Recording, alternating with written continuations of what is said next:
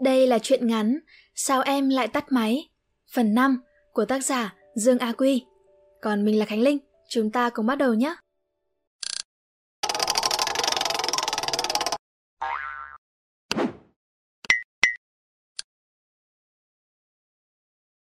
Phần 5 Người thay thế Việc trở thành người thay thế cho người yêu của em không làm thay đổi cuộc sống của tôi quá nhiều. Em cũng không thường xuyên xuất hiện trong thế giới thực của tôi. Chủ yếu chúng tôi vẫn nhắn tin, trò chuyện trên thế giới ảo. Những ngày đầu tôi còn có cảm giác hình như em lừa tôi, rằng em chẳng cần tới tôi trong thế giới thực vậy. Nhưng sau đó em bảo thời gian ấy em bận thi nên không có nhiều thời gian. Mãi đến hơn một tháng sau, chúng tôi mới có cuộc gặp tiếp theo trong thế giới thực. Em không cho tôi địa chỉ nhà em mà chủ động đến trường tôi. Tôi mới chỉ kể với em tôi học trường nào, buổi sáng hay chiều. Khi tan học, tôi phóng xe qua cổng trường, lướt qua em, chẳng nghĩ là em ở đó. Nhưng chợt giật mình khi thấy một hình bóng quen thuộc. Em gọi to. Quân ơi! Linh nè.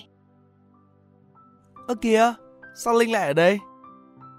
Đi ăn trưa với Linh không? Có chứ. Mà Linh đợi ở đây từ khi nào vậy? Cả thế kỷ rồi cha nội ạ. Em nhéo tôi một cái vào bắp tay, rồi ngồi lên xe. Quả thật em rất biết cách làm tôi bị bất ngờ. Chẳng hẹn trước mà cứ đợi như vậy sao?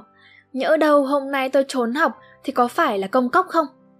May cho em là tôi cũng thuộc loại chăm học đấy.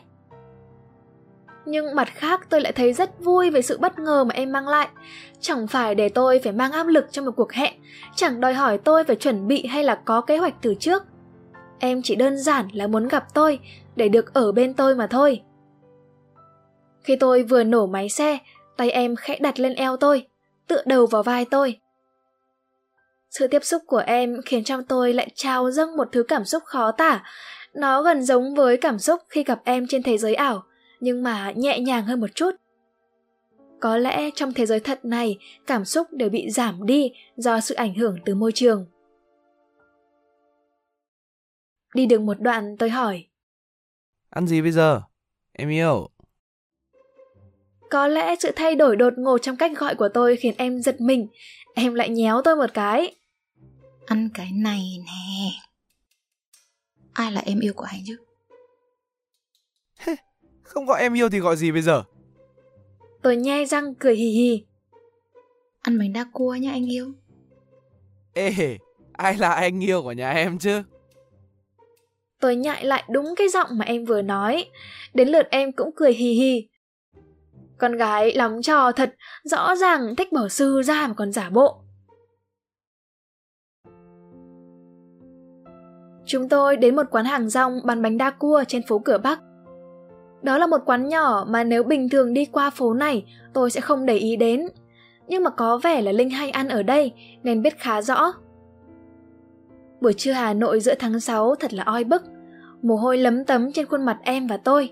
Tôi gọi hai cốc trà đá để uống cho đỡ khát. Một lát sau thì cô chủ quán bưng ra hai bát bánh đa cua đặt trước mắt chúng tôi. Bánh đa cua trông thật là hấp dẫn, có kèm rau muống, rau rút, đậu rán, giò tai, chả cá. Tôi thích nhất là bánh đa cua có rau rút. Một số người nói là nó ngai ngái khó ăn, nhưng mà tôi thấy nếu thiếu rau rút thì vị ngon của bánh đa cua giảm đi một nửa luôn.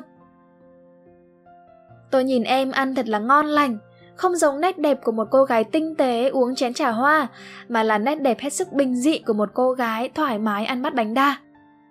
Nó thật là hồn nhiên và đời thường, nó rất thật trong thế giới thật của tôi. Ăn xong bánh đa, tôi hỏi em. Giờ mình đi đâu nữa em yêu? Em vén tóc, đội mũ, rồi đáp lại câu hỏi của tôi bằng một câu hỏi khác. Quân muốn đi đâu? Đùa chứ, câu này quả thực làm khó tôi lắm luôn. Trả lời thật lòng là um, anh muốn đi nhà nghỉ thì em sẽ chẳng đồng ý đâu.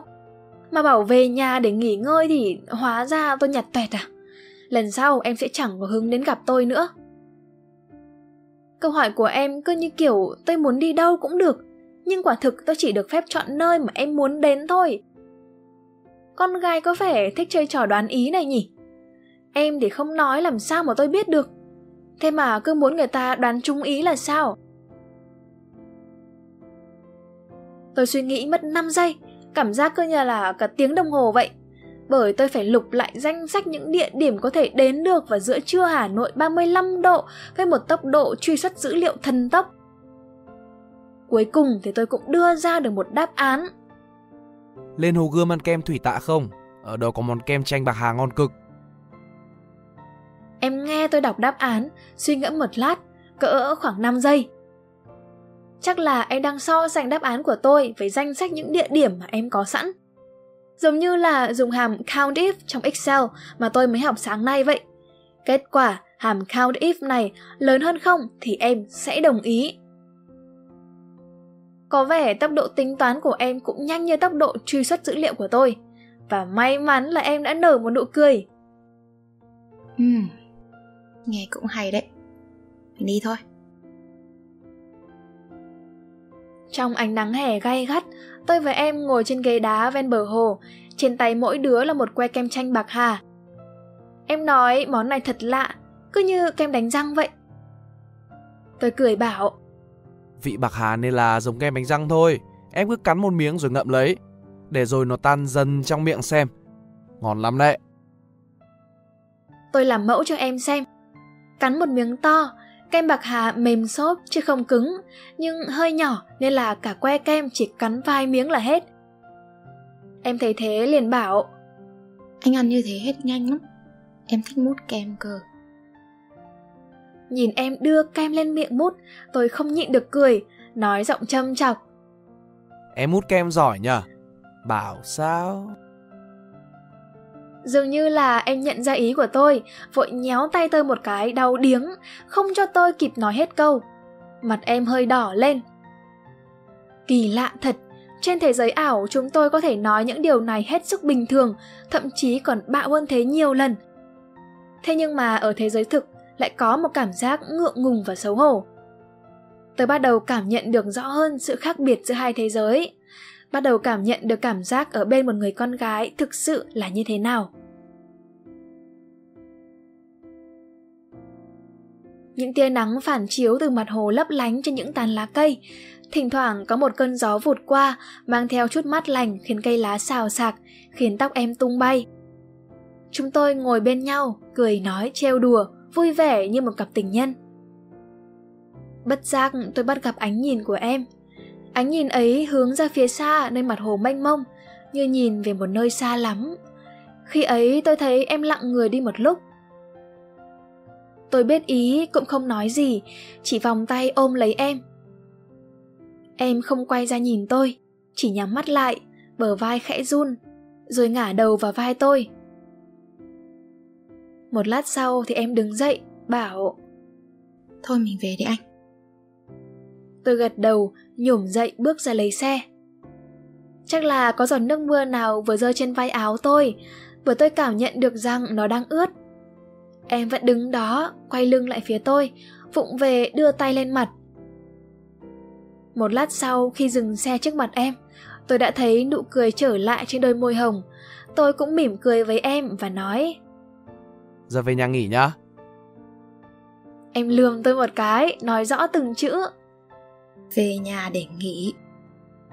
Ừ, thì về nhà nghỉ chứ còn gì nữa. Em mỉm cười, mắt em nhìn tôi như kiểu em biết thừa ý tôi là có ý khác. Ngồi lên xe, em vòng tay ôm lấy tôi. Chỉ cần thấy nụ cười của em là tôi vui rồi. Tôi cất tiếng hỏi. Em ngồi ổn chưa? Anh đi nhá. Được rồi, mình đi thôi. Phần 6 Đêm trên cầu Long Biên Từ hôm ấy, những cuộc gặp gỡ và đi chơi giữa tôi và em diễn ra nhiều hơn. Vẫn kịch bản cũ, em đến cổng trường đợi tôi, rồi khi về thì em chỉ yêu cầu tôi đưa em về nhà một người bạn thân của em. Tôi không thắc mắc về điều này, rằng vì sao em lại không cho tôi biết tên và biết nhà em. Bởi vì tôi chỉ là người thay thế anh ta trong thế giới thực này mà thôi. Chính tôi là người đã tự nguyện làm điều này, nên phải tự nhủ rằng mình nên vui vẻ vì còn được gặp em. Thỉnh thoảng cũng có những cuộc gọi đột xuất từ em. Anh à? Ừ, anh đây. Sao giờ này lại gọi cho anh thế? Tôi ngó nhìn đồng hồ, lúc này đã hơn 23 giờ. Chưa bao giờ em gọi cho tôi vào giờ này. Có chăng chỉ là tin nhắn hẹn tôi online mà thôi. Xe em đang đi thì bị chết máy. Giờ em không biết làm sao để nổ máy được. Nghe em nói vậy khiến tôi cũng sốt ruột, vội hỏi em. Em đang ở đâu để anh qua? Em ở Gia Lâm, bên kia cầu Long Biên. Giờ này em làm gì ở bên đó vậy? Xa nhà em cũng phải hơn 15 cây ấy chứ. Tôi định hỏi em câu hỏi ấy nhưng mà chợt nghĩ, hỏi thì cũng có để làm gì đâu. Chỉ cần em gọi tôi là tôi sẽ có mặt mà chẳng cần lý do. Vì vậy tôi nói... Em ở yên đấy nhá, anh tới liền. Đừng chút nào dễ nhận ra đấy nhá. À, dạ. Tiếng nói của em có phần ngập ngừng, cứ như việc gọi cho tôi giờ này là làm phiền tôi lắm vậy. Tôi còn có thể thức cùng em đến 2 giờ sáng được cơ mà. Tôi vùng dậy, mặc quần áo vào, vội vã dắt xe ra khỏi cửa, mặc cho tiếng mẹ tôi vang lên mà không kịp trả lời. Muộn rồi còn đi đâu thế hả con? Tới nơi tôi thấy em cùng một người bạn đang đứng đợi tôi ở đoạn dốc cầu Long Biên. Thấy tôi đến, bạn em cười khỉ, đá nhẹ vào chân em một cái. Em nhăn nhó, nửa cười nửa xấu hổ, chẳng dám nhìn vào mắt tôi. Tôi dừng xe bên cạnh xe em, cất tiếng chào. Chào em. Tôi thoáng bối rối bởi hai cô gái này hơn tuổi tôi. Do đã quá quen với việc xưng anh em với Linh rồi nên bây giờ có thêm người thứ ba khiến tôi bỗng nhìn thấy ngại. Lần đầu tiên tôi gặp em mà có thêm người thứ ba ở cạnh. Bạn em có vẻ đã biết tôi rồi nên cũng hồn nhiên đáp lời. Chào anh Quân, con Kiều... Bạn em chưa nói hết câu thì đã bị em đá vào chân một cái đau điếng. Cô ta quay ra nhìn em, bắt gặp ánh mắt hình viên đạn, vội nói lại. Ờ, à, em, em với Linh mong anh mãi. Tôi không để tâm lắm tới điều đó, quay ra hỏi em. Xe làm sao đây em? Để anh qua xem nhé. Tôi cũng chẳng biết nhiều về xe cộ, chỉ là con trai thì biết hơn con gái một chút thôi. Tôi cũng có kinh nghiệm đi xe máy từ khi bắt đầu học đại học cơ mà. Tôi thử nổ máy thì không được, xe vẫn còn xăng. Nghe tiếng đề máy thì không được khỏe, lại thêm đèn pha của xe chập chờn. Tôi đoán là xe bị hỏng ắc quy. Tầm này thì chẳng kiếm đâu ra được thợ sửa cả. Tôi thử đạp nổ máy bằng chân thì cái cần đạp đã hỏng từ đời nào rồi. Đúng là giao xe cho phụ nữ là tội ác mà. Biết làm thế nào bây giờ nhỉ? Bỏ xe thì không được, mà bỏ người thì cũng không xong. Có mỗi một chiếc xe đi được, mà ở đây có những ba con người và một chiếc xe hỏng nữa. Thấy tôi loay hoay, em đứng sát lại tôi hỏi nhỏ. Có cách nào không anh? Cũng có. Ừ, tôi gãy đầu gãy tai, không dám nhìn thẳng vào em mà nói tiếp. Hay là hai em đi xe của anh về trước đi. Thế còn anh? Em hỏi với giọng lo lắng. Anh sẽ tự dắt xe này về. Mà anh sửa xong thì anh sẽ lái qua nhà bạn em đổi. Như thế có được không? Cách này tôi đã nghĩ ra ngay từ đầu. Dù nó là cách tốt nhất lúc này, nhưng quả thực tôi cũng không muốn thực hiện. Bởi như thế thì vất vả cho tôi quá. Dắt từ đây về nhà tôi cũng cỡ gần 10 cây. Đi bộ không thôi cũng cả tiếng rồi, chứ chưa nói gì việc phải dắt theo một chiếc xe hỏng. Còn một cách nữa là gọi thêm người hỗ trợ. Nhưng mà tầm này thì chẳng gọi được ai cả, đã muộn quá rồi. Cô bạn nhìn em, ngỏ ý dò hỏi xem làm theo cách này có được không. Em cũng bối rối chẳng kém gì tôi.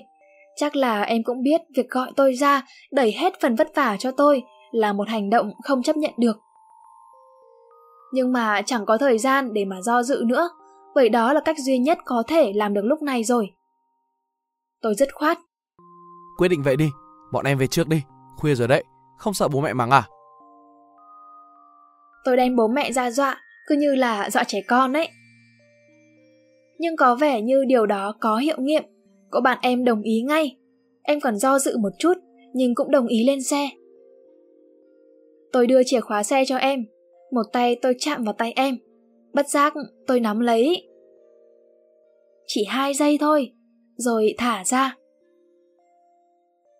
Em nhìn tôi, tôi tránh ánh nhìn đó, cố mỉm cười rồi giả bộ dắt xe.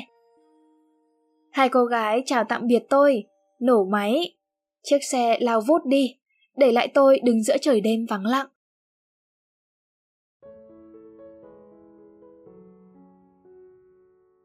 Vất vả lắm tôi mới đẩy được xe lên cầu, dốc cầu Long Biên cao thật đấy. Lên tới nơi thì tôi đã đổ mồ hôi, thở phi phò rồi, còn cả chặng đường dài trước mắt. Mới khởi động mà đã thế này rồi ư. Tôi tặc lưỡi một tiếng, xoa hai bàn tay vào nhau, tiếp tục đẩy xe tiến lên. Đi được một lúc, bỗng có ánh đèn pha dọi tới từ sau lưng tôi, kèm tiếng gọi. Anh Quân! Tôi ngoái đầu lại. Trời ạ, là em và cô bạn. Hai người làm gì mà chưa về? Cầu Long Biên có đặc điểm là hai chiều cách xa nhau qua một làn đường dây xe lửa. Muốn quay lại như vậy thì chắc hẳn là hai người đã đi hết một lượt cầu rồi vòng lại. Tôi ngạc nhiên thốt lên một tiếng. Ơ, à, Em tắt máy, xuống xe, còn cô bạn thì ngồi nhích lên nắm lấy tay lái. Xong rồi cô ta nổ máy, chào tôi một lần nữa, lại phóng vút đi, để lại em và tôi ở phía sau. Tôi đứng ngây người nhìn em, chưa hiểu đầu đuôi ra sao. Em chậm rãi tiến lại phía tôi, tới đủ gần, thì em cất tiếng. Để em đi cùng anh nhé. Tôi không biết phải trả lời thế nào nữa bởi từ chối thì cũng đâu có được. Bạn em đã đi khuất dạng rồi, chỉ còn hai đứa chúng tôi trên cầu Long Biên, giữa 12 giờ đêm. Cảm giác như thế giới này chỉ còn lại mỗi hai chúng tôi vậy. Chúng tôi bước đi, tôi dắt xe, còn em đi bên cạnh. Con đường dài thật dài. Nghe nói cầu Long Biên dài hơn hai cây số. Dưới ánh sáng vàng heo hắt của đèn điện trên cầu, tôi thấy đoạn đường phía trước thật mờ ảo và dường như không có điểm kết thúc. Bình thường giờ này hai đứa chúng tôi phải đăng online trên thế giới ảo mới đúng. Nhưng hôm nay thì khác, đây là thế giới thật và em thì đang đi bên cạnh tôi. Tôi cất tiếng hỏi, phá vỡ sự im lặng nãy giờ của hai đứa. Về muộn thế này có sao không em? Uhm, chắc mẹ em sẽ mắng. Đành chịu thôi tại xe hỏng mà lúc nãy mẹ có gọi em kêu hỏng xe đang dắt bộ về em đi cùng bạn nên là mẹ cũng đỡ lo tôi thầm nghĩ bạn em về rồi giờ em đang đi cùng một thằng con trai em quen trên mạng đây thằng đó lại còn thích chat sex với em nữa mẹ em mà biết chắc không để yên cho em đâu cố gắng giấu đi cái suy nghĩ ấy tôi hỏi tiếp mà sao em không về cùng bạn Em đáp lại tôi bằng một câu hỏi khác. Thế anh không thích em đi cùng à? Tôi bối rối. Rõ là tôi đang hỏi em cơ mà. Con gái hay tự cho mình cái quyền là trả lời người khác bằng một câu hỏi nhỉ? Hay chỉ em mới thế? Tôi ngập ngừng đáp. Thích nhưng mà... Em cũng thích. Chưa để tôi nói xong, em đã ngắt lời tôi bằng ba tiếng nhỏ nhẹ đó. Giờ thì em ngửa bài rồi nhá. Chẳng hiểu sao nghe ba tiếng ấy tôi bỗng đỏ mặt, trong lòng có một cảm giác lâng lâng. Em cũng thích đi bộ cùng tôi, hay là em cũng thích tôi? Câu nói của em chẳng rõ ràng gì cả, dễ làm tôi tưởng bở lắm. Trời đêm Hà Nội thật khác với ban ngày. Không còn là sự đông đúc, chật trội, ồn ào nữa. Thay vào đó là một cảm giác yên bình và tĩnh lặng. Cầu Long Biên cây cầu biểu tượng của Hà Nội, giờ đây đã trở thành cây cầu biểu tượng cho một thứ tình cảm mới xuất hiện giữa hai chúng tôi. Cái cảm giác mà em đem lại cho tôi đêm nay rất khác, không phải cảm giác dành cho người thay thế. Có lẽ nó giống như hai người bạn, bởi trong suốt cuộc hành trình đó, chưa một lần hai chúng tôi nghĩ về anh ta. Xa xa phía trước là những ánh đèn lấp lánh của thành phố Chúng như những vì sao ở ngay trên mặt đất vậy. Con sông Hồng lặng lẽ chảy dưới chân chúng tôi. Những làn gió mát lạnh thổi qua, như muốn hòa cùng câu chuyện giữa hai người. Khoảnh khắc ấy thật giống như trong thế giới ảo, một thế giới chỉ có em và tôi. To be continued. Hết phần 6. Hy vọng các bạn sẽ thích video lần này. Đừng quên ấn like, share và đón chờ những video tiếp theo trong series truyện ngắn Sao em lại tắt máy nhé. Và nếu các bạn cũng thích những nội dung như trên, hãy đăng nhập vào spiderroom.com để tìm đọc thêm. Và mình là Khánh Linh. Bye!